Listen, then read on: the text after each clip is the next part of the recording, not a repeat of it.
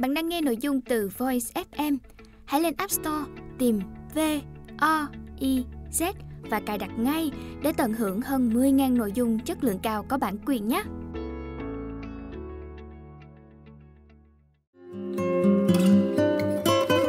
Voice lắng nghe mọi lúc bên bạn mọi nơi.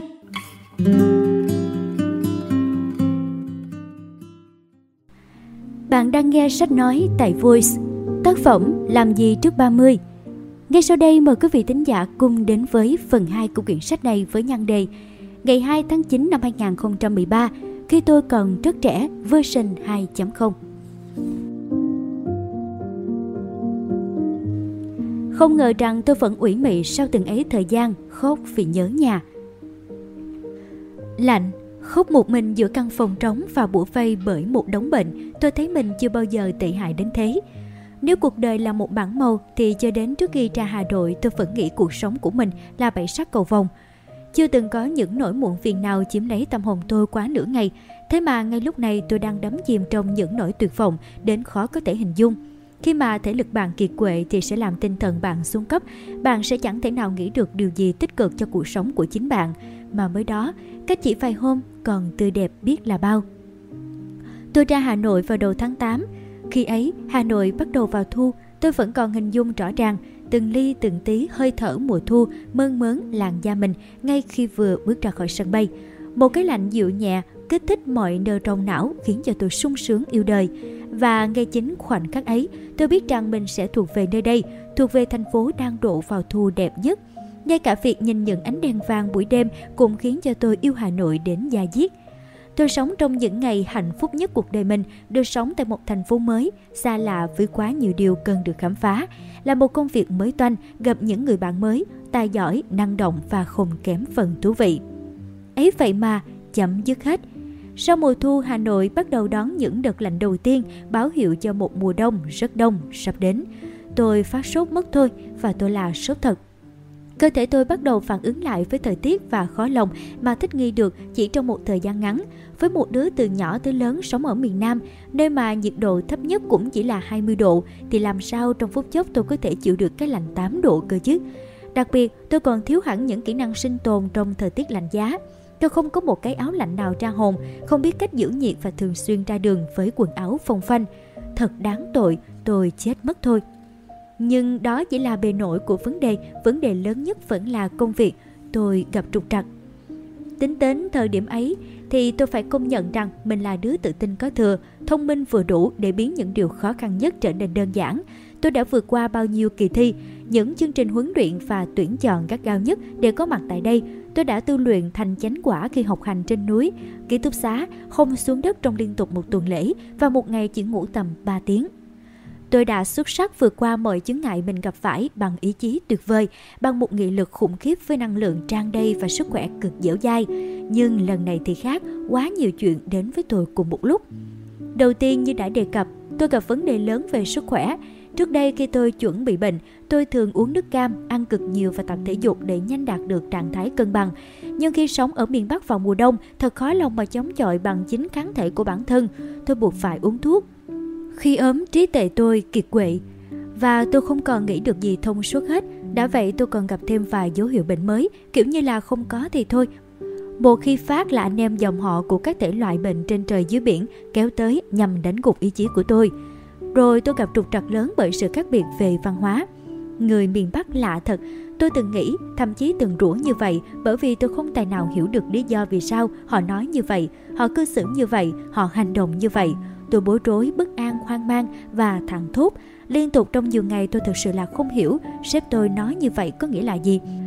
Tôi không hiểu được ý nghĩa cái hất hàm của sếp, không hiểu được cái vẫy tay ra dấu và cả không hiểu vì sao cả phòng cười trần trần khi nghe sếp nói. Tôi bị lạc lõng giữa những câu chuyện cười xâm tụ của mọi người. Tôi trở nên sợ hãi vì bị nhắc nhở quá nhiều lần bởi những phép tắc giao tiếp cơ bản, từ miếng ăn, đi đứng, nói chuyện và cả khi đi nhậu. Tôi bị ám ảnh nhiều đêm trong giấc ngủ của mình và sáng dậy với trạng thái đờ đờ vô định. Và quan trọng nhất, kết quả công việc của tôi không tốt. Không dưới một lần sếp tôi đã khéo léo nói với tôi về việc này. Và nếu như tôi không khá hơn, tôi có thể bị out. Đó là một trong những điều bạn phải chấp nhận khi chơi một cuộc chơi mà ở đó toàn là những người giỏi. Cái tôi của tôi quá cao dẫn đến tôi khó mà tiếp nhận những kiến thức mới. Tư duy phản biện đã từng giúp tôi nhưng lúc này đã hại tôi. Tôi hoài nghi và thường phân tích những gì người ta nói với mình. Bạn thử nghĩ đi, bạn sẽ cảm giác thế nào nếu như đang cố giải thích với một đứa, lúc nào cũng nghĩ là nó giỏi, nó biết hết, nó không đồng ý, rất nản và tởm đời đúng không? Và đó là cảm giác của những anh chị đồng nghiệp sau về lần cố gắng dạy dỗ tôi. Và cuối cùng tôi quay về với vòng xoáy của chính mình. Không một ai còn cố gắng chỉ bảo tôi tận tình và tôi phải tự bơi trong những mớ hỗn độn mình bày ra. Chẳng những thế tôi lại tiếp tục được cập nhật thông tin về những tiến triển vượt bậc của những bạn trong chương trình. Họ đang rất vui, đang rất happy với công việc hiện tại và họ bảo với tôi là họ đã học được rất rất nhiều chỉ trong thời gian ngắn. Nhìn lại mình, tôi học được gì sau 2 tháng ngoài những file Excel rối rắm không nối ra, những file PowerPoint tùm lum chữ đủ thể loại hình và đóng task list mà tôi còn không biết bắt đầu từ đâu. Và chính lúc ấy tôi bắt đầu những giấc mơ không đầu không cuối, những giấc mơ cứ ám ảnh tôi từ ngày này qua ngày khác. Tỉnh dậy sau cơn mơ, tôi thấy mình khóc, không rất nhiều, không hẳn chỉ là một đêm. Tôi không ngờ rằng sau từng ấy thời gian xa nhà, tôi lại đang khóc vì nhớ mẹ. Tôi thấy mình trong hình ảnh thành công như đã từng trong mắt mẹ. Tôi thấy mình năng động, trẻ trung, tràn đầy nhiệt huyết ở độ tuổi mà tôi đang có. Tôi thấy mẹ đang tự hào về tôi.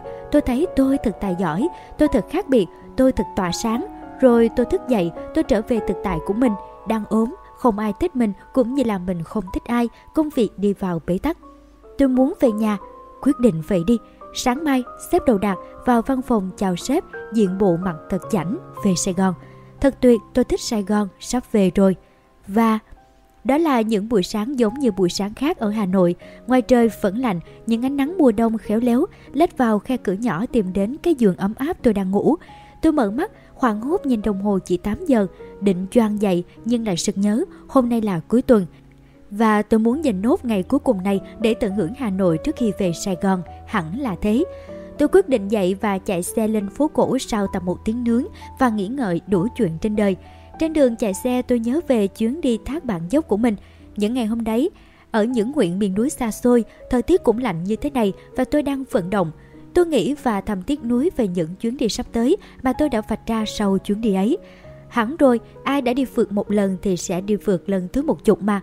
Tôi trấn an mình, về miền Nam cũng phượt được mà, nhưng có đẹp như ở miền Bắc không? Tiếng nói trong đầu tôi lại phản pháo. Ừ thì không. Sau khi ăn sáng tôi quyết định chạy tới Đinh Cà Phê đối diện bờ hồ Hoàng Kiếm để nhâm nhi ly cà phê sáng. Thời tiết cuối tuần này ủng hộ tôi cực kỳ, giống như phần thưởng dành tặng cho tôi trước khi về miền Nam vậy đó. Ngồi tư lượng một mình, nhìn dòng người đi qua đi lại, quán cà phê hớp nhóm này tới và rời đi, lại tới nhóm khác tới. Ai cũng diện những bộ cánh sặc sỡ, tươi mát trong một ngày cuối tuần mà hồ gươm. Tôi thích cảm giác này, tôi bắt đầu nghĩ lý do vì sao tôi muốn ra Hà Nội làm việc. Tôi muốn đi máy bay, còn gì nữa không? Tiếng nói trong đầu tôi bắt đầu thẩm vấn. À, thì tôi muốn ra Hà Nội làm và chơi. Còn gì nữa không? Chi tiết hơn đi.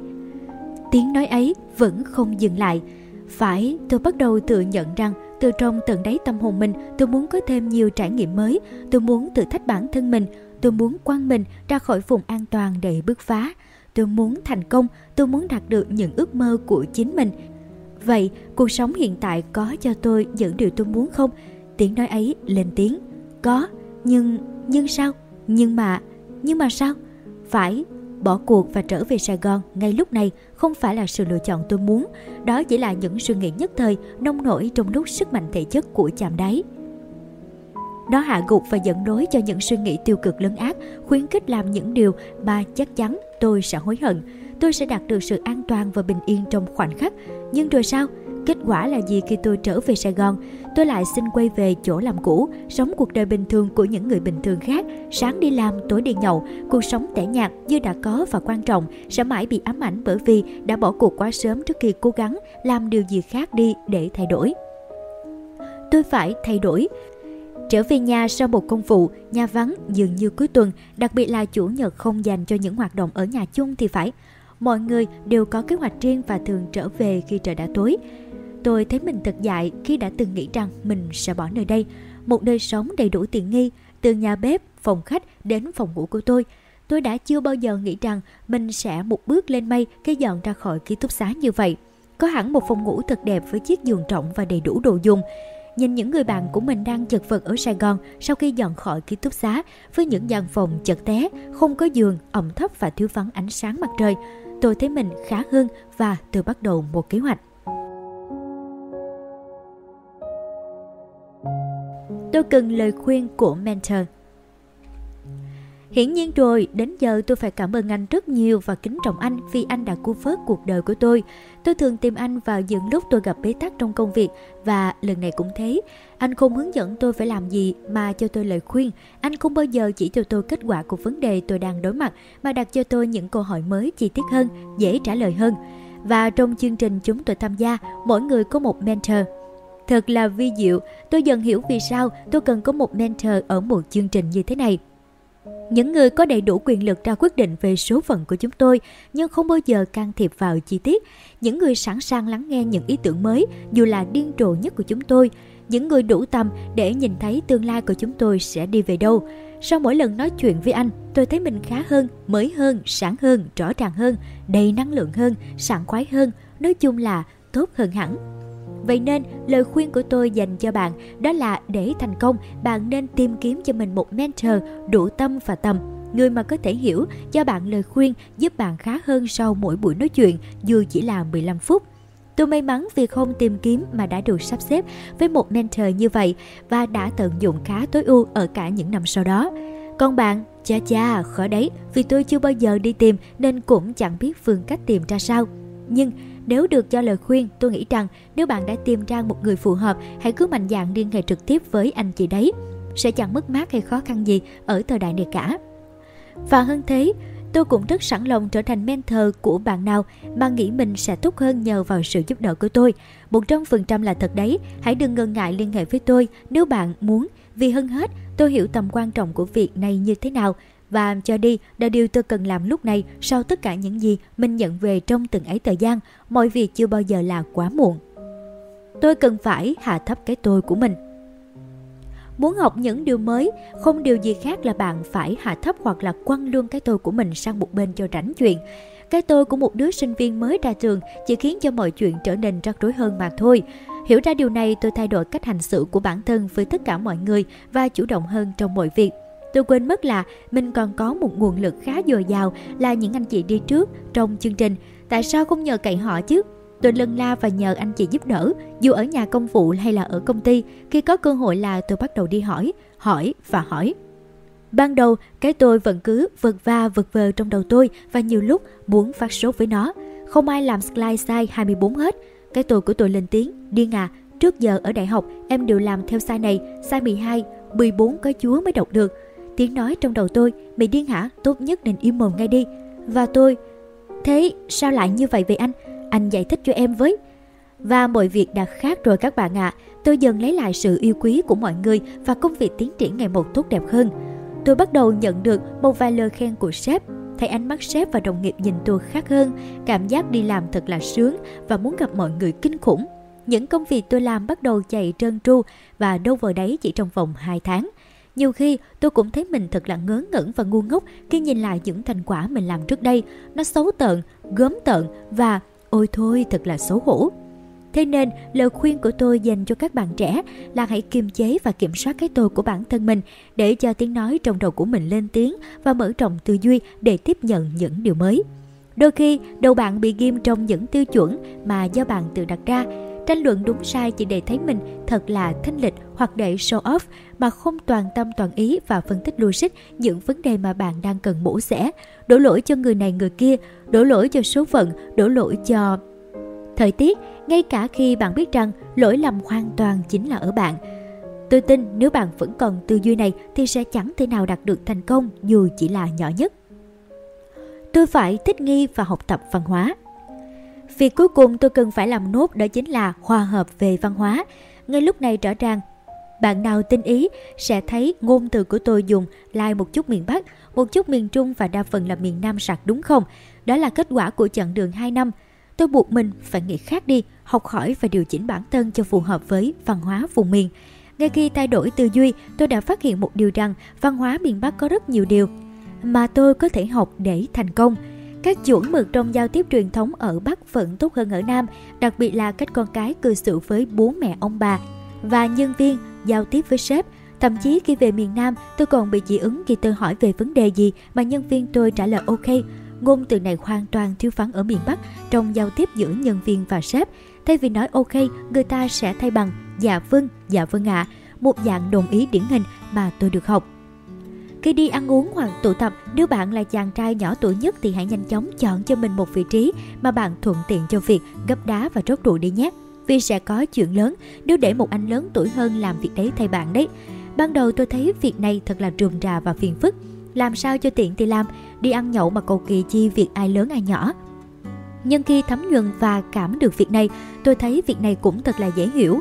Nếu đặt bạn vào tình huống của anh chàng lớn tuổi kia đang phải rót rượu cho bạn, thì bạn nghĩ như thế nào? Hoặc chính bạn phải làm việc đấy cho những đứa còn nhỏ tuổi hơn đang vui đùa. Dầu gì, anh là anh, em là em, không quá câu nệ là em phải rót, nhưng tốt nhất thằng em nên chủ động, phận hơn. Khi bạn chủ động việc này rồi và vài ba lượt bạn không làm tốt thì mọi việc lại là câu chuyện khác, mọi người sẽ vẫn vui vẻ và thuận lợi mà thôi. Hay ngay cả đi taxi, nếu bạn là chàng trai và nhỏ tuổi hơn trong đoàn thì hãy nhanh chóng chui vào đuôi xe mà yên vị ở đấy đi nhé.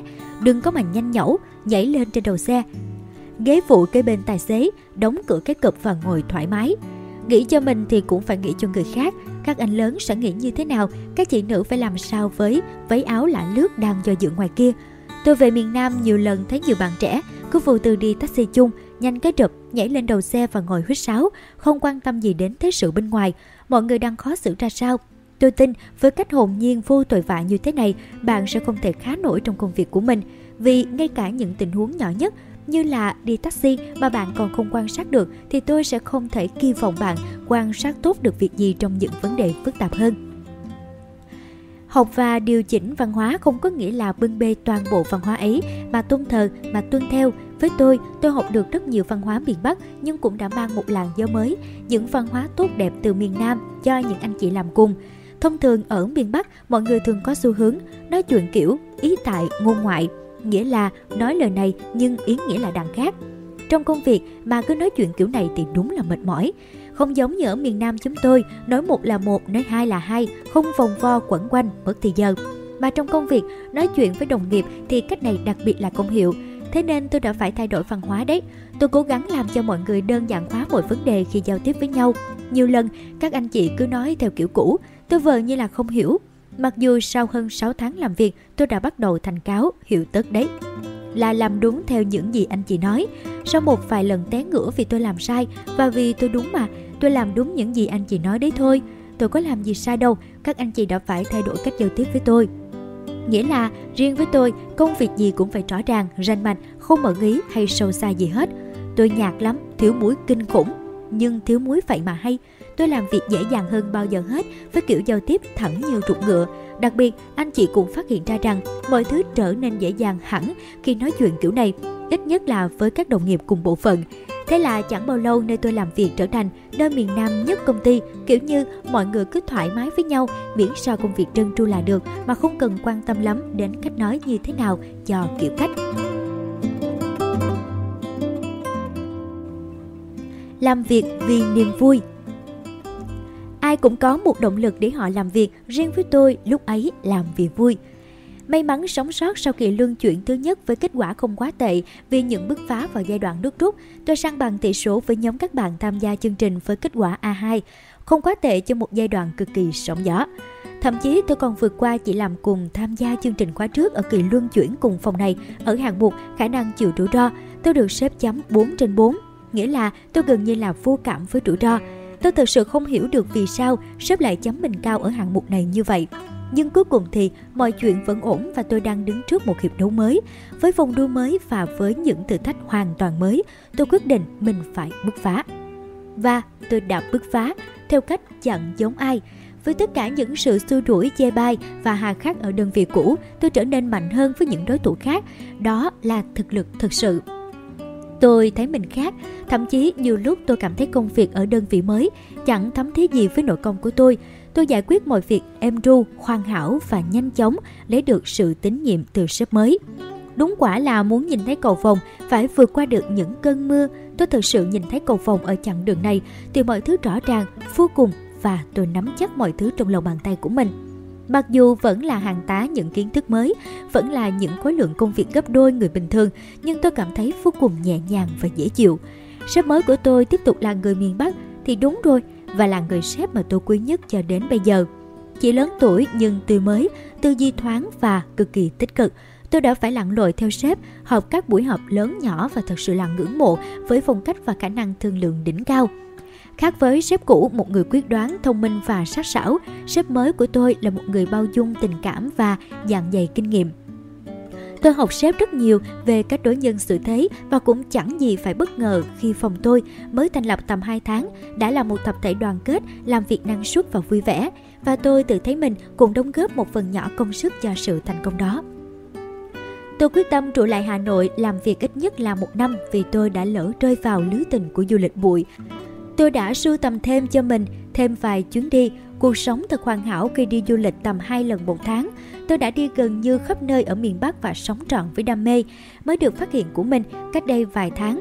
Cùng với đó, công việc ở đơn vị mới thật sự thuận lợi và tôi thầm cảm ơn đơn vị cũ đã bầm dập tôi như tương để tôi có thể trưởng thành. Và đó cũng là những lý do vì sao tôi hay dập nhân viên của mình khá nặng tay ở những bước đầu tiên. Vì hơn ai hết, tôi hiểu rằng nếu tôi không dập họ thì chỗ khác cũng dập họ hoặc họ sẽ không bao giờ lớn được. Tôi lao mình vào công việc và xác định đây là thời điểm tôi bứt phá. Tôi dành gần như là toàn bộ thời gian trong tuần của mình do làm việc và cuối tuần thì tung tăng đây đó ở núi rừng miền Bắc. Đó chính là thời khắc tôi nhận ra mình thật hạnh phúc, thời khắc mà tôi thấy mình thật sự sống, được làm việc hết mình và được đi. Và đây chính là cuộc sống mà tôi theo đuổi, sống để làm việc và đi. Những ngày làm việc cũng không phải là quá trơn tru vì đơn vị mới thành lập. Có hàng hà sa số những công việc cần phải giải quyết. Tôi ôm việc của mình và cố gắng làm tốt nhất có thể. Tôi thì dễ, nếu làm 5 giờ không xong thì 7 giờ, 7 giờ không xong thì 9 giờ, 9 giờ không xong thì 12 giờ, chuyện nhỏ. Nhưng các chị trong phòng thì khác, người thì có con, người thì có bầu, người thì có bồ, người thì vợ trẻ, không phải ai cũng có thể ở lì trong văn phòng như tôi được. Và tôi quyết định là hoàn thành xong việc của mình thì nhận việc của người khác làm. Thế là tôi với sức trẻ đang cháy rực, hết ôm việc của chị này lại nhận việc của anh khác. Nghĩ mà buồn cười khi mà các chị cũng hơi thấy ngại ngại nhưng cũng chẳng còn cách nào khác phải chạy về nhà vì con đang réo. Từ thời điểm ấy, tôi ít khi nào đi làm về trước 7 giờ tối, thường xuyên về lúc 10 giờ đêm và đặc biệt lúc nào cũng thấy mình mới mẻ và tràn đầy năng lượng. Sao lại như vậy?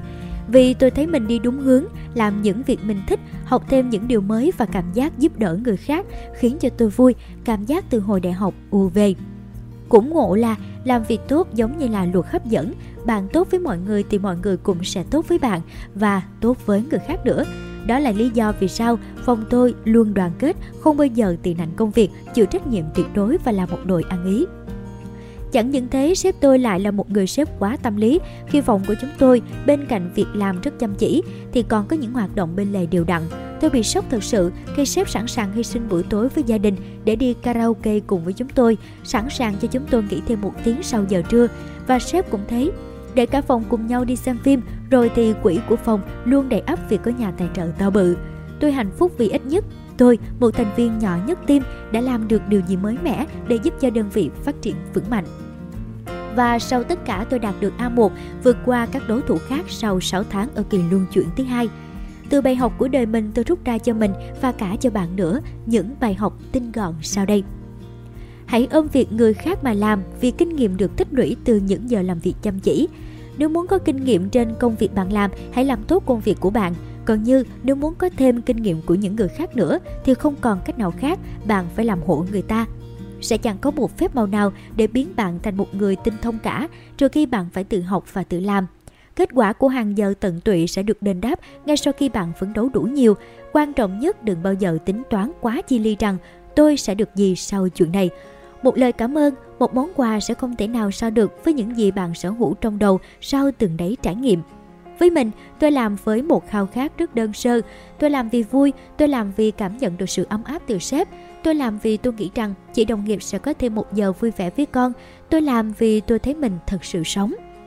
Nhiều hôm, tôi nhức đầu đến nỗi phải gặp máy tính về từ lúc 4 giờ chiều và nhắn cho sếp một câu đơn giản. em xin phép về sớm, sáng mai sẽ có tài liệu cho chị. Và tối lại thức muộn sau khi bình phục để làm nốt phần việc còn lại và lên văn phòng sớm để điều chỉnh những góp ý từ sếp. Sếp cũng thức rất sớm giống tôi, sếp tin tôi thì tôi không có cớ gì để không tin mình. Môi trường làm việc là do bạn tạo ra, đừng đổ lỗi. Trong suốt nhiều năm phỏng vấn ứng viên cho các vị trí tuyển dụng, tôi từng nghe các bạn ứng viên trao đổi với tôi một điều rằng họ mong muốn làm việc ở một môi trường tốt và chuyên nghiệp. Thế, tôi hỏi bạn là định nghĩa như thế nào về tốt và chuyên nghiệp mà bạn có thể hình dung thì hầu hết các bạn thường không trả lời được và thường xuyên đổ lỗi cho sếp dẫn đến môi trường làm việc tệ hại, thiếu minh bạch và đầy ắp sự dối trá. Theo tôi, văn hóa hay môi trường làm việc chưa bao giờ phụ thuộc hoàn toàn vào quyết định của sếp cả. Chính bạn, một thành viên trong môi trường đấy, đã góp phần không nhỏ tạo nên văn hóa nơi đấy. Này, có phải chính bạn đã nhiều lần nói xấu người khác sau lưng, chính bạn đã đẩy việc và trách nhiệm cho người khác, chính bạn đã không thành thật với những lời nói của mình, hay tệ hơn, chính bạn đã từ chối tham gia hoặc tham gia hời hợt vào các hoạt động của nhóm. Vậy từ đây, các bạn có thể rút ra một kinh nghiệm rằng chính các bạn có thể thay đổi, không hoàn toàn nhưng ít nhất cũng một phần môi trường làm việc mà các bạn được trải nghiệm. Việc này không dễ, nhưng tôi tin bằng sự nhiệt tâm, bằng sự tích cực và tinh thần đổi mới, bạn sẽ làm được việc này từng bước một. Quả ngọt được hái từ việc gieo trồng những hạt giống tốt đẹp. Muốn ăn chuối thì trồng cây chuối, muốn hái chanh thì hãy trồng cây chanh. Đừng bao giờ muốn mọi thứ ngọt ngào khi mình toàn gieo những điều chua lép. Trong gian khổ người ta dễ dàng nhận ra nhau. Trong tất cả những người đồng nghiệp, người sếp mà tôi có cơ hội làm việc cùng thì những anh chị cùng tôi làm việc ở kỳ làm việc này đều để lại cho tôi nhiều ấn tượng tốt đẹp nhất. Chúng tôi rất thân nhau và vẫn thường xuyên liên lạc, giúp đỡ lẫn nhau. Tôi vẫn gọi cho sếp và anh đồng nghiệp thân nhất thời điểm ấy vào mỗi 30 Tết để chúc Tết, để thăm hỏi hoặc chí ít để nhắc tôi rằng mình đã từng có những khoảng thời gian tuyệt đến như thế nào. Tôi nhận ra rằng chính trong những khoảng thời gian anh em cùng vượt qua khó khăn mới thật là đáng nhớ. Chúng tôi nhận ra những cửa cứng của cuộc đời về nhân sinh quan, về thế giới và những quy luật của cuộc sống. Có thể nói chuyện với nhau hàng giờ, tranh luận với nhau đầy khói lửa nhưng cuối cùng vẫn thân thiết, vẫn cần lời khuyên của nhau với những quyết định quan trọng. Mọi việc sẽ chẳng có gì đáng để tranh luận hoặc là mổ xẻ nếu như mọi thứ diễn ra tốt đẹp cả. Mọi việc chỉ trở nên rắc rối hơn khi chúng ta gặp khó khăn, gặp vấn đề và khi ấy chúng ta mới thực sự nhận ra ai là bạn thật sự của mình. Đi đâu trước khi ra bắt, tôi sẽ không ngần ngại trả lời Hà Giang. Bà khoan, à ba chải cũng được, y tí cũng nên leo, leo phan xi băng cũng cần làm, mà trốn nắng ở bùa luôn thì cũng tuyệt. Miền ký ức Hà Giang Tôi đang ốm mà nếu nói theo giọng miền Nam thì gọi là tôi đang bệnh. Trở về sau một chuỗi ngày lăn lộn trên đất Hà Giang với nắng nôi, bụi bặm đủ thứ. Có vẻ như là sức chịu đựng của con người cũng có giới hạn. Sau ba ngày quậy tưng bừng, không bị gì thì bây giờ tôi phải co ro trong chăn và đầu thì đau như là bú bổ. Cái giá phải trả cho việc tôi bị ốm thế này là những kỷ niệm, những cung bậc cảm xúc và những người bạn Tôi không bao giờ nghĩ rằng mình có thể có những giây phút tuyệt vời đến như vậy khi đến với cung đường Hà Giang vào ngày dỗ tổ. Trong những chuyến vượt trước đây của mình, tôi thực sự không quan trọng lắm việc mình đi với ai, đùa thế nào và vui ra sao. Tôi chỉ quan trọng một điều là nơi tôi đến cảnh sẽ như thế nào và tôi khám phá gì từ nơi đến. Nhưng chuyến đi lần này hoàn toàn khác. Tôi đã rất hạnh phúc khi được làm bạn với những người có cá tính rất riêng và ở cùng với họ, tôi thật sự cảm thấy mình vui vẻ. Ngày thứ nhất, 8 giờ tối ngày thứ năm nóng nực, tôi xách ba lô lên xe bus ra bến xe Mỹ Đình để bắt đầu cuộc hành trình khám phá vùng đất nơi địa đầu tổ quốc. Sau những cái bắt tay rất xã giao, chúng tôi lên xe và mỗi người giường ai nấy nằm. Những câu chuyện cũng xã giao, không kém được chúng tôi kể cho nhau nghe. Ừ thì lạ đấy, ừ thì mới đấy, ừ thì cười đấy, nhưng chẳng có gì là thú vị. Ngày thứ hai, 5 giờ sáng chúng tôi đến Hà Giang, lấy xe và bắt đầu hành trình chinh phục cực Bắc. Chúng tôi bám đuôi nhau trên đường và càng lúc càng chìm vào những mỹ cảnh được bày ra trước mắt. Những điểm dừng là những câu chuyện bớt xã giao hơn rất nhiều. Những tình huống trên đường, những trò chọc phá nhau được mọi người đem ra biểu diễn. ấy vậy mà hay, khoảng cách của chúng tôi gần như là bị xóa bỏ. cái khoảng cách cả về tuổi tác, cả về không gian đã dần bị tăng biến sau một ngày chúng tôi hành quân trên những con đường ngoằn ngoèo đầy nguy hiểm. Chạy mãi cũng đến, hơn 6 giờ tối chúng tôi cũng có mặt dưới chân cột cờ lũng cú và nghỉ ngơi. Sau khi nhận phòng và tắm rửa xong, chúng tôi tập trung dưới nhà ăn để ăn cơm. Sở dĩ tôi để hai từ ăn cơm trong ngoặc kép là vì chúng tôi có cơm mấy đâu. Khởi đầu cho bữa cơm là chén rượu ngô và kết thúc cũng là chén rượu ngô. Khác nhau ở chỗ, chén cuối cùng đầy hơn và tình cảm hơn. Chúng tôi bắt đầu khám phá nhau, bí ẩn lắm chứ bộ. Có tận 27 con người lạ mà mình chưa biết gì về họ. Những chén rượu được đem ra làm trò tiêu khiển của bọn trai già gái ấy Nào là hỏi tuổi, nào là hỏi tên, nào là hỏi tình trạng hôn nhân gia đình, nào là... Ngày thứ ba 6 giờ sáng, chúng tôi dậy, ăn vội bữa sáng và tiến hành leo lên cột cờ lưỡng cú. Cái thứ nhất là có lẽ cảnh đẹp vô cùng và cảm giác chinh phục. Đấy, chúng tôi đang đứng đấy, nơi cực bắc của mảnh đất hình chữ S. Có nằm mơ tôi cũng không nghĩ là mình đến được đây. Trong những bài học địa lý tôi đã biết cao nguyên lũng cú là cực bắc của tổ quốc tôi, nhưng tôi chưa hề nghĩ rằng có một ngày mình sẽ đến được đây. Lòng tự hào của đứa con miền Nam lần đầu tiên đến đây là như thế, cảm giác lân lân khó tả với niềm hãnh diện vô bờ bến.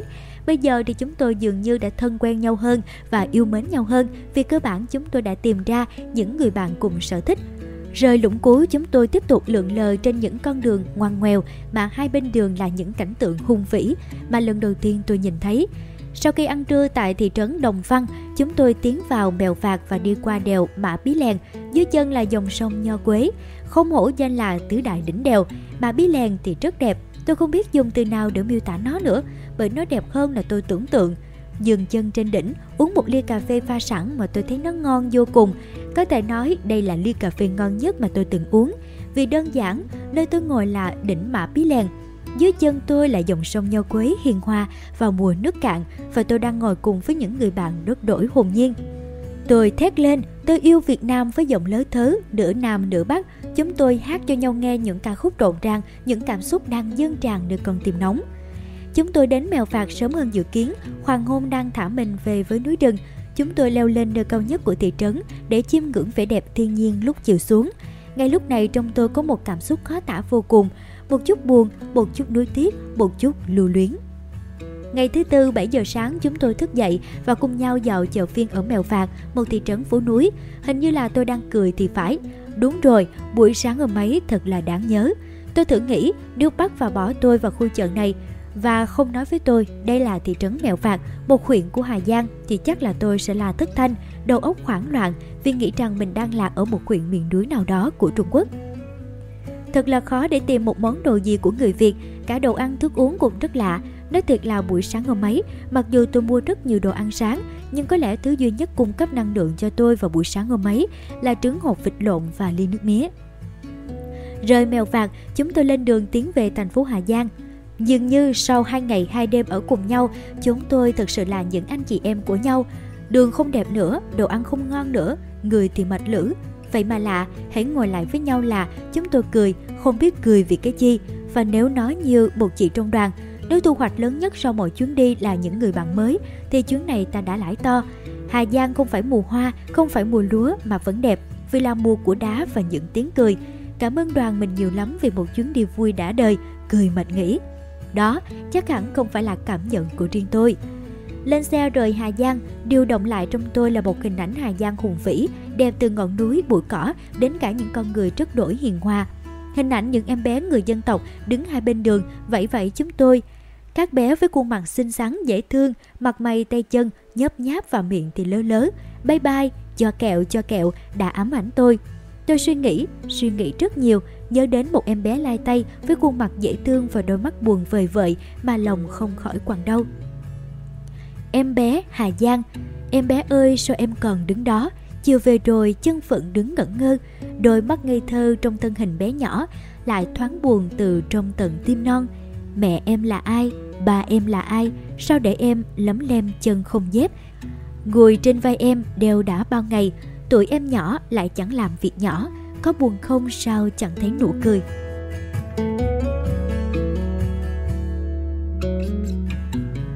Y tí săn lúa giữa phố mây. Trước khi về Sài Gòn dài hạn tôi có tham quan một chuyến phượt, cũng là một chuyến hốt cú chót trước khi về Nam. Có lẽ chính vì đi với các anh chị trong đoàn phượt Hà Giang vào ngày giỗ tổ mà tôi vô cùng háo hức và hào hứng.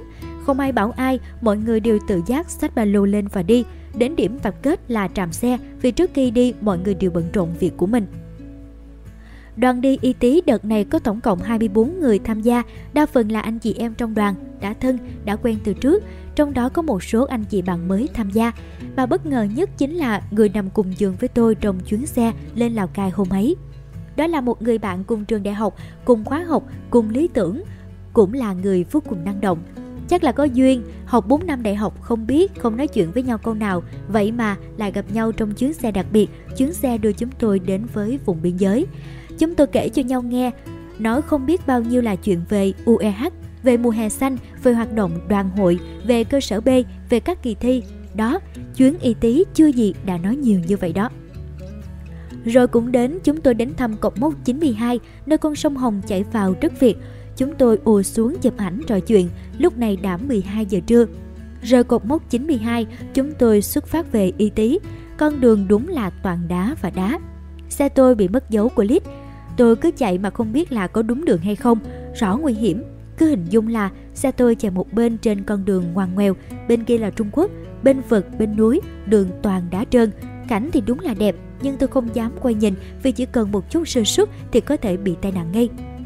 Rủi sao, xe tôi bị thủng xăm, đợi xe chốt, xe cuối cùng trong đoàn đến, chúng tôi cố bơm lên để căng bánh hy vọng đuổi kịp mọi người để ngồi ăn trưa và vá xe luôn. Trời thì nắng chang chang, không một bóng mát đủ lớn, thế mà chạy chừng 1 km, bánh xe lại xẹp lép. Hết cách, xe tôi và xe chốt buộc phải dừng lại, có bóng mát khá tầm bờ để phá. Chính trong lúc này tôi mới cảm nhận hết và rõ nét sự đoàn kết của các anh chị em trong đoàn chúng tôi. Chốt cũng hề kêu ca mà vui vẻ lấy đồ nghề ra sữa. Chúng tôi lại trò chuyện, lại chọc phá đủ kiểu. Chúng tôi quy động hết bánh kẹo mà hai xe chúng tôi mang theo để ăn vì quá đói. May thay, ôm của tôi có mang theo cả sữa tươi và vài cây xúc xích. Trời nắng chang chang, bụng đói cồn cào, người mệt lử nhưng chúng tôi vô cùng vui vẻ. Đây thực sự là một kỷ niệm mà tôi không thể nào quên trong suốt chuyến đi. Ngay lúc này khi viết ra những dòng này thì cặp đôi chốt đã yên bề gia thức bên nhau và có một dốc tỳ siêu đáng yêu sau những gì hai người đã vất vả để đến được bên nhau. Tôi không biết rằng trong tương lai mọi việc sẽ diễn ra như thế nào, nhưng tôi biết những ký ức và những kỷ niệm mà anh chị đã có cùng nhau trong những chuyến đi như thế này chính là những bức tranh đẹp sẽ khiến cho anh chị nhớ mãi khi ở bên nhau. Vá xe xong, đã gần 2 giờ chiều, chúng tôi cố chạy để bám theo đoàn và thật ra chỗ đó mất sóng và chúng tôi không thể nào liên lạc được với Lít. May thay, mọi người đã dừng lại tại một điểm mà tôi cho là lý tưởng nhất để trải bạc và ăn trưa. Đó là lòng công trình đường băng qua thác, một bên thác nước chảy ầm ầm, văng nước trắng xóa, cây cối rậm rạp, tỏa bóng mát đến trông thật là dễ chịu. Ăn trưa xong chúng tôi xuất phát lên y tí, Tiếc thay khi đến A Lùa thì lúa đã gặt gần hết, chỉ còn một vài ruộng lúa đang chín vàng. Nhưng mà hay một chỗ là đến Y Tí thì lúa vẫn chưa gặt và mùa vàng Y Tí đã thực sự quyến rũ trái tim tôi. Ngủ qua đêm tại nhà Sisi cô nương, tắm nước dao đỏ, ngủ nhà sang, uống rượu ăn thịt. Sáng hôm sau, chúng tôi vượt con đường dài khoảng 8 km để đến cầu Thiên Sinh. Thực ra thì cầu Thiên Sinh không có gì đặc biệt, nó chỉ là cây cầu xi măng nhỏ xíu dài 3 m, rộng 2 m nhưng điểm đặc biệt ở đây chính là nó bắt qua rãnh núi sâu và bước qua cây cầu này là tôi đã đặt chân qua Trung Quốc. Hai bên có hai cột mốc, một bên tiếng Trung và một bên tiếng Việt. Nhìn sâu vào vách núi giữa cầu, bạn sẽ thấy nước tung trắng xóa, nước đổ ầm ầm và sâu thẳm. Rời Y Tý, chúng tôi chạy vội qua Mường Hung rồi đến Sapa. Đoạn đường từ Mường Hung đến Sapa thì cảnh không chê vào đâu được. Núi đồi thì hùng vĩ, những ruộng lúa chín vàng, con đường thì uốn lượn, Tôi nhớ là có chạy qua một đoạn, một dãy núi rất đặc biệt, nghe anh trong đoàn bảo đó là núi Thủy Sơn, ẩn hiện mờ ảo trong mây. Nhìn sơ qua thì núi trông rất mỏng và thanh thoát. Sapa trong ký ức của tôi là một thị trấn phố núi đã thương mại hóa và sau hơn 5 lần ghé ngang thì rõ ràng nó không thể nào thay thế được Đà Lạt trong tim của tôi. Đà Lạt và Sapa giống nhau, đó là những nơi cực kỳ lãng mạn, những nơi chỉ dành cho những cặp tình nhân và cũng là nơi tôi tự hứa với mình rằng lần thứ ba tôi lên hai nơi đấy sẽ là đi với người bình thường. Nhưng ngộ thay, tôi đã lên Sapa hơn 5 lần và lên Đà Lạt không biết bao nhiêu lần mà tôi vẫn đi một mình. Và vì đi một mình nên trông thật là lãng xẹt. Tôi yêu Đà Lạt và sau nhiều lần lên đây một mình thì tôi biết rằng Đà Lạt đã chấp nhận tôi và mặc dù tôi không có bồ đi cùng thì Đà Lạt vẫn đón nhận tôi. Đà Lạt luôn biết cách làm cho tôi vui, luôn cho tôi ăn những món tôi thích và giúp tôi đổ đầy năng lượng sau những ngày làm việc mệt nhoài và hết điện. Nhưng Sapa thì khác, Sapa chỉ là nơi tôi ghé qua như một điểm dừng chân và mặc dù nhà thờ đá vẫn rất đặc biệt nhưng nó mãi không mang lại những cảm xúc mà Đà Lạt mang đến. Nếu như có một điều gì đó tôi muốn các bạn trải nghiệm khi đến Sapa, đó chính là phóng lên đỉnh của con trắng, ô quý hồ, một trong tứ đại đỉnh đèo để uống cà phê, để chiêm ngưỡng vẻ đẹp của tự nhiên và tận hưởng những khoảnh khắc bên nhau, dù đó là người yêu hay chỉ là một người bạn có duyên được gặp ở cuộc đời này. Nhật ký cực Tây A Ba Chải Mỗi người trong chúng ta đều có những cách riêng để tận hưởng tuổi trẻ của mình. Ngày lễ bạn sẽ làm gì? Có thể bạn sẽ về quê, về với gia đình. Có bạn thì hẹn hò với người yêu nấu ăn, xem phim. Có bạn thì hẹn hò với bạn bè tán gẫu cà phê. Còn với tôi, tôi hẹn hò với tình yêu lớn của đời mình, du lịch bụi. Tôi thích đi đến những nơi thật xa và để trưởng thành hơn, thế là tôi đã xách ba lô lên và đi. Cung đường tôi chọn đợt đó là một cung đường khó, cung đường chinh phục cực Tây A Ba Chải, cung đường bắt ngang qua bốn tỉnh cao nhất của vùng núi phía Tây Bắc, Sơn La, Điện Biên, Lai Châu và Lào Cai và cũng là cung đường dài nhất tôi từng đi 5 ngày 6 đêm. Ngày 1, Sơn La Điện Biên nhận thách thức mới mẻ. Bắt đầu từ Sơn La lúc 8 giờ sáng, chúng tôi hy vọng rằng sẽ đến được Điện Biên sớm để có thể tham quan trước các địa danh của thành phố này, bởi cung đường chỉ dài khoảng 150 km. Sau khi tham quan di tích nhà tù Sơn La, chúng tôi phi thẳng lên Thuận Châu rồi qua Tuần Giáo. Sau khi ăn trưa ở Tuần Giáo thì khoảng 2 giờ chiều, chúng tôi quyết định vượt 70 km nhanh chóng để đến Điện Biên. Sau khi mọi người đã chuẩn bị hành trang lên đường thì những đám mây kéo đến và cơn mưa đá đột ngột xuất hiện. Thật dữ dội, lần đầu tiên tôi nhìn thấy mưa đá, những hạt mưa to, nặng và cứng. Ngày đầu tiên chuyến đi của chúng tôi đã không thuận lợi vì những cơn mưa to chợt đến chợt đi, đổng đảnh y hệt mùa mưa Sài Gòn, tôi từng biết. Nhưng đây lại là một trải nghiệm hết sức mới mẻ và chúng tôi lại tò mò hơn về những trải nghiệm đầy gian nan phía trước. Ngày 2, Điện Biên, Mường Chà, Sipafin, Mường Nhé, A Ba Chải, cung đường đẹp và bữa trưa vội vã. Sáng chúng tôi dậy sớm, chủ yếu là nhanh chóng tham quan các địa danh của thành phố lịch sử Điện Biên. Nơi đây, thời chiến từng là một trong những trận địa khốc liệt nhất, khó khăn nhất.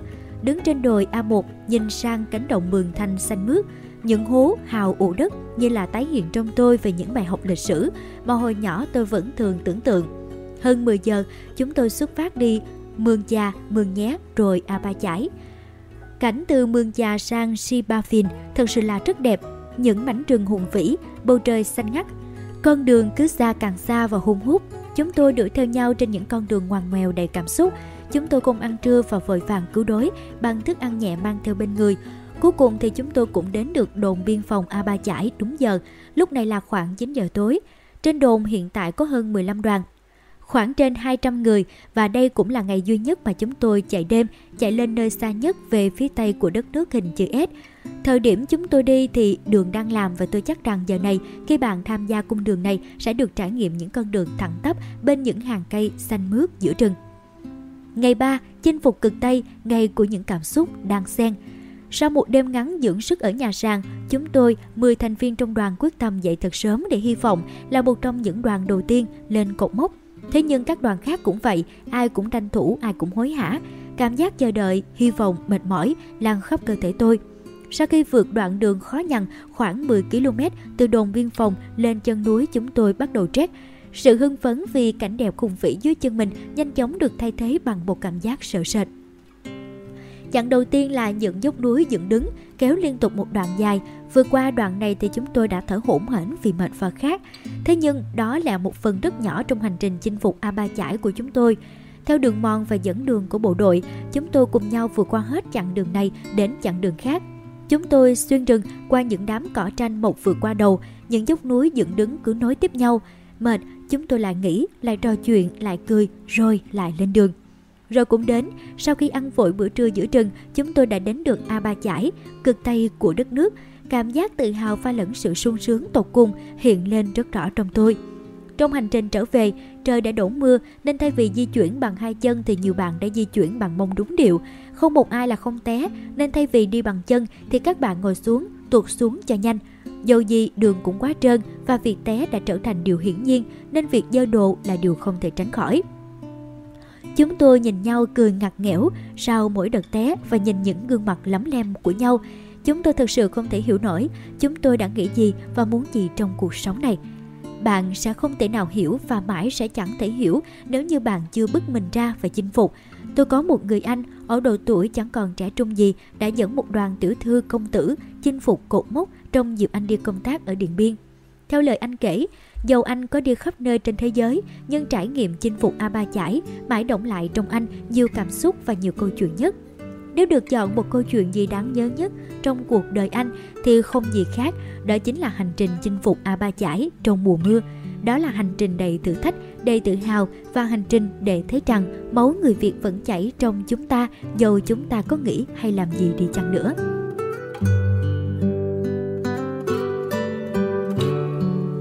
Ngày 4, Mường Nhé, Mường Lây, cung đường khó, đầy ngẫu hứng cho những kẻ thích phiêu lưu.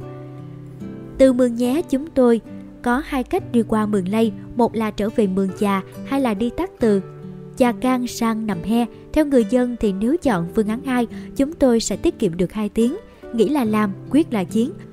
Chúng tôi theo phương pháp 2 sau khi uống cà phê trên đỉnh đồi, xuất phát từ Chà Can lúc này là khoảng 12 giờ trưa, không vội.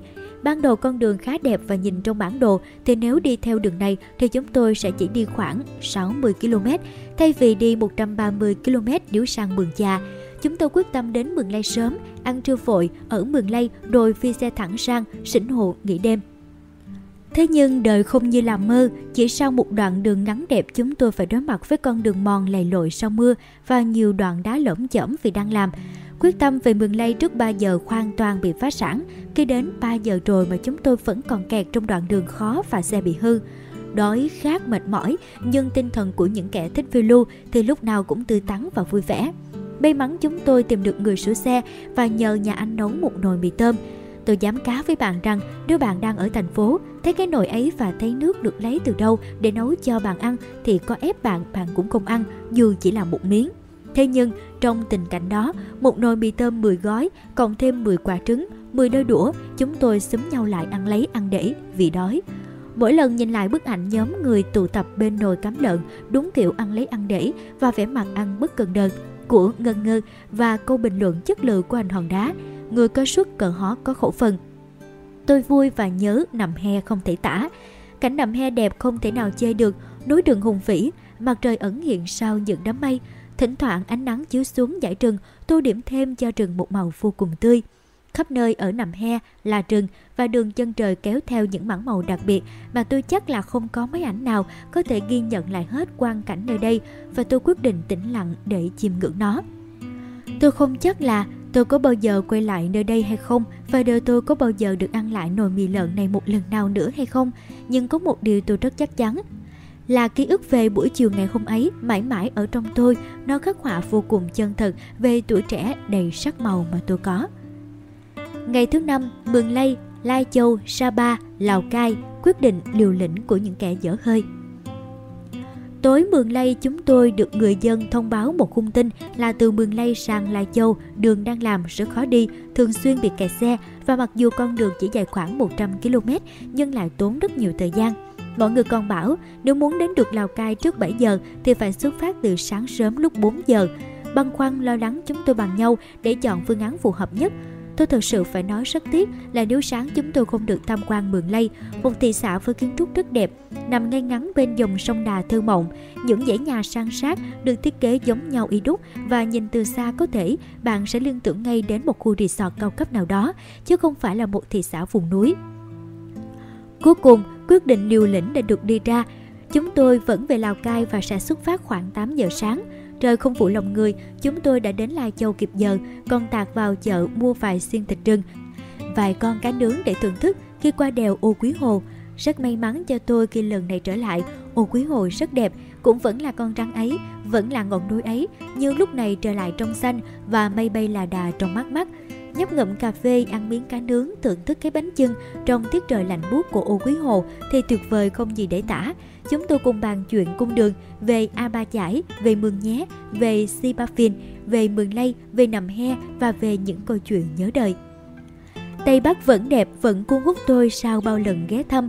Mỗi lần tây bắc đều mang đến cho tôi một hương vị riêng. Giờ này khi ngồi trong căn phòng ấm áp của mình, tôi vẫn nghe đâu đó tiếng nói, tiếng cười đùa của mọi người. Nghe đâu xa xa tiếng vọng của núi rừng, tâm hồn tôi vẫn còn gửi ở nơi nào đó của Tây Bắc.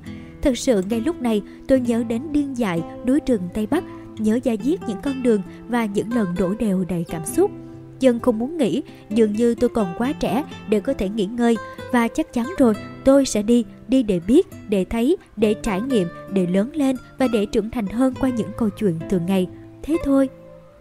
Phan Xi Băng, nơi đó người ta đang làm cáp treo.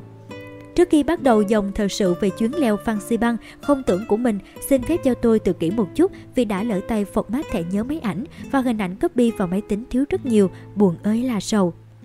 Tuổi trẻ là làm những điều mình muốn và thích làm, thỉnh thoảng chúng ta sẽ làm những điều mình chưa bao giờ muốn và không thích làm. Hôm nay tôi đã làm một điều như thế, leo Phan Xi Băng. Tôi xin mượn nguyên văn câu nói của mình khi đặt chân lên đỉnh Phan Xi Băng, nên người ta hay bảo nhau rằng là nóc nhà Đông Dương, ý là đỉnh núi cao nhất của ba nước Việt Nam, Lào, Campuchia, để bắt đầu cho dòng tự sự của mình.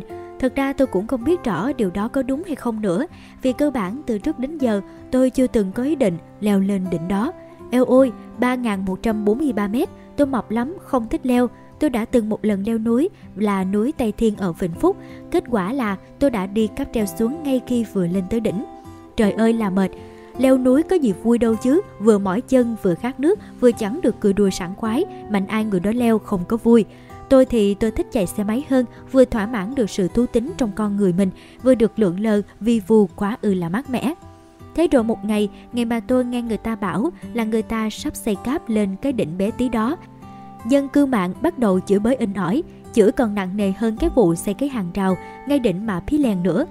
Tôi bắt đầu quan tâm và tôi nghĩ mình nên tới coi cái đỉnh đó có cái gì hay mà người ta phải làm cáp, rồi nhan nhóm kế hoạch thực hiện.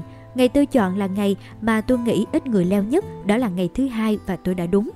Vào một ngày nắng đẹp, Hà Nội đang xuân cũng trở lên khó tính hơn rất nhiều vì những cái nắng muộn cuối ngày.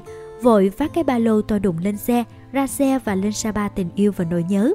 Thật ra tôi đã chán ngấy cái Sapa ấy vì ba lần lên tôi đều không đi với người mình thương. Thế nên kế hoạch của tôi là lướt vội qua nó để lên trạm tôn, leo lên núi luôn. Bản tính cẩn thận, trước một tháng trước khi đi, tôi có kế hoạch thức sớm để tập đứng lên ngồi xuống, chuẩn bị cho chuyến leo núi của mình. Nhưng khổ thay, gần một tháng đó lại quá bận rộn, nhậu nhẹt, tiệc tùng liên miên nên chẳng tập được là mấy.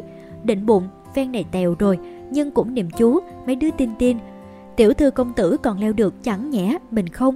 Và đó cũng là động lực duy nhất giúp tôi lên đỉnh. Xuất phát muộn hơn dự kiến, chúng tôi bắt đầu uể oải leo những bước đầu tiên và bắt đầu thở dốc. Nhưng tình cờ tôi bất ngờ với chính mình khi không hiểu tại sao tôi lại khỏe như vậy. Đường rừng hoang vắng, băng qua những dãy núi cao sừng sững là lúc bạn đang đối diện với thử thách của chính mình. Từng bước thận trọng chúng tôi bám nhau đi qua từng dãy núi, từng dãy từng dãy. Và đến khi tất cả chúng tôi đến được 2.800 mét, tôi cảm thấy thật là yêu bản thân mình. Đêm ấy tôi sốt cũng vì mang qua ít áo mà thời tiết ở 2.800 mét thì quá lạnh. Đương lúc ăn cơm, tôi đã lạnh sống lưng và nuốt cơm không vào. Lần đầu tiên tôi uống thuốc bằng canh và giữ ấm người ngay sau đó bằng rượu.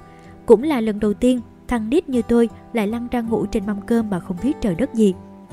Lúc đó tôi buồn lắm, toàn thân ê ẩm, khắp nơi nhức mỏi.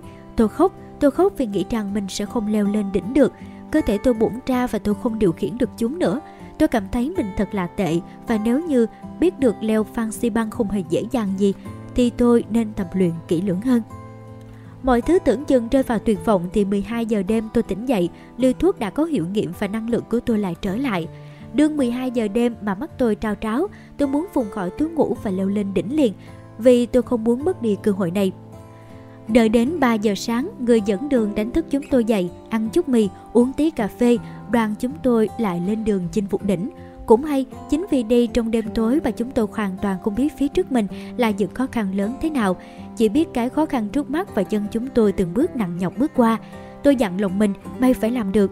Tôi rất mệt nhưng không muốn cả đoàn biết điều đó. Miệng thì luôn động viên mọi người, trong khi mình thì cũng chẳng phải khỏe khoắn gì. Mỗi lần 10 nhịp rồi nghỉ, tôi từng bước cố leo lên tới đỉnh.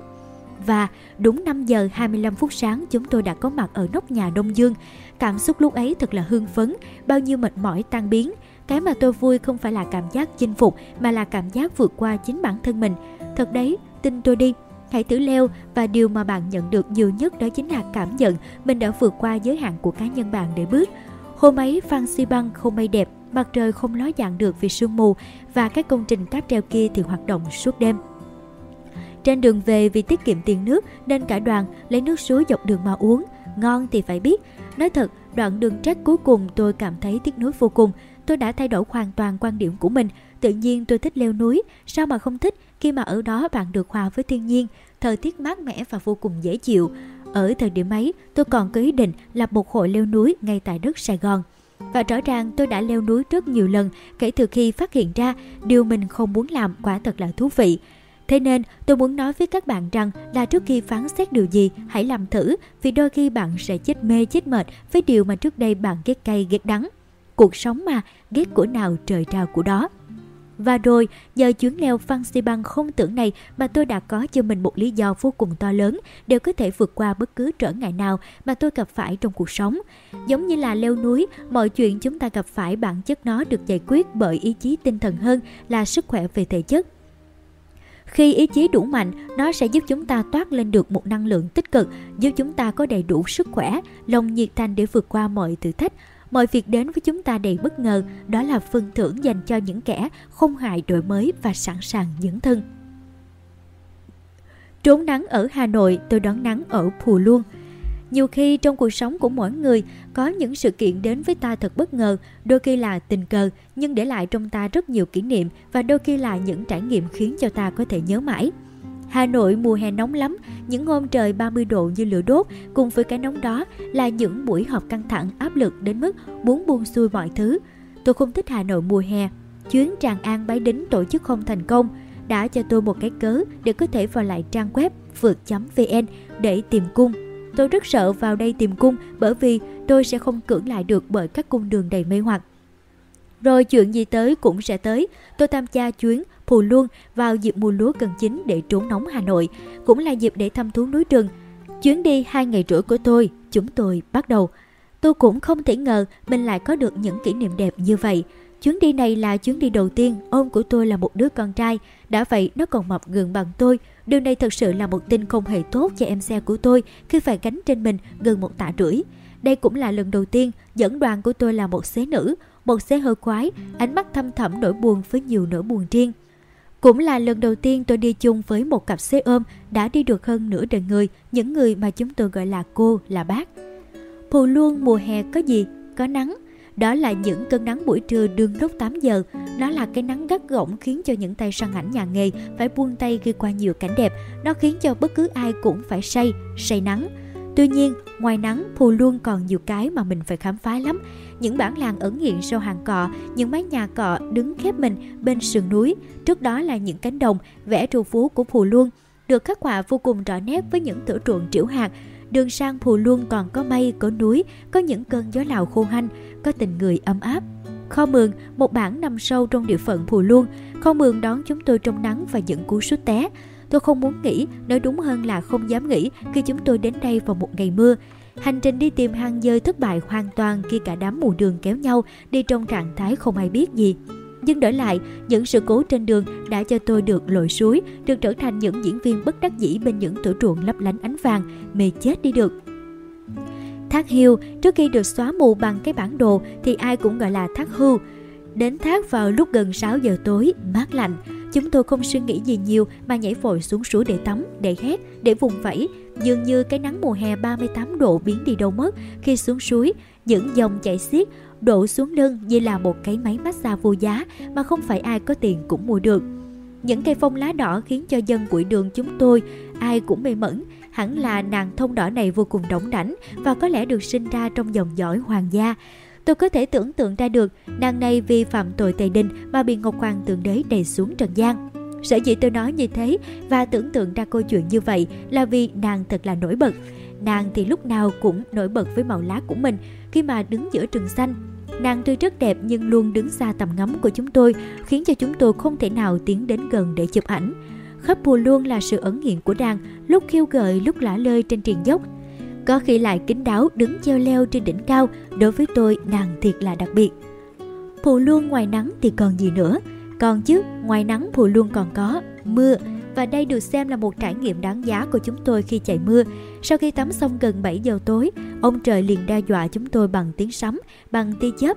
Vội vội vàng vàng ai cũng cố gắng xếp thật nhanh và gói ghém đồ đạc thật kỹ để đối phó với mưa và con đường đất. Chạy một lúc, những hạt mưa vô cùng đáng ghét khi tác thẳng vào mặt của chúng tôi không thương tiếc. Vừa chạy vừa hỏi đường, vừa trốn mưa, đó là những cảm xúc vô cùng khó tả. Tôi đã từng rất yêu mưa và bây giờ cũng thế, nhưng tôi thực sự không muốn nói đến với tôi lúc này vì tôi đang hẹn hò với nắng cơ mà. Dường như sự trù phú của vùng đất được thiên nhiên ưu ái này đã mang đến cho người dân ở đây sự phóng túng và dễ mến. Tôi ở bản nũa, chúng tôi được phổ cập khi cho ăn toàn là đặc sản, nào là vịt hấp cách thủy, heo nướng mật ong, ốc đá và hơn thế nữa, chúng tôi được chén những ly rượu đầy ắp tình đồng chí, đồng đội, đồng bọn, những ly rượu được uống cạn nhưng không say. Say làm sao được khi mà chúng tôi còn đang tận hưởng bài hát của Pù Luân.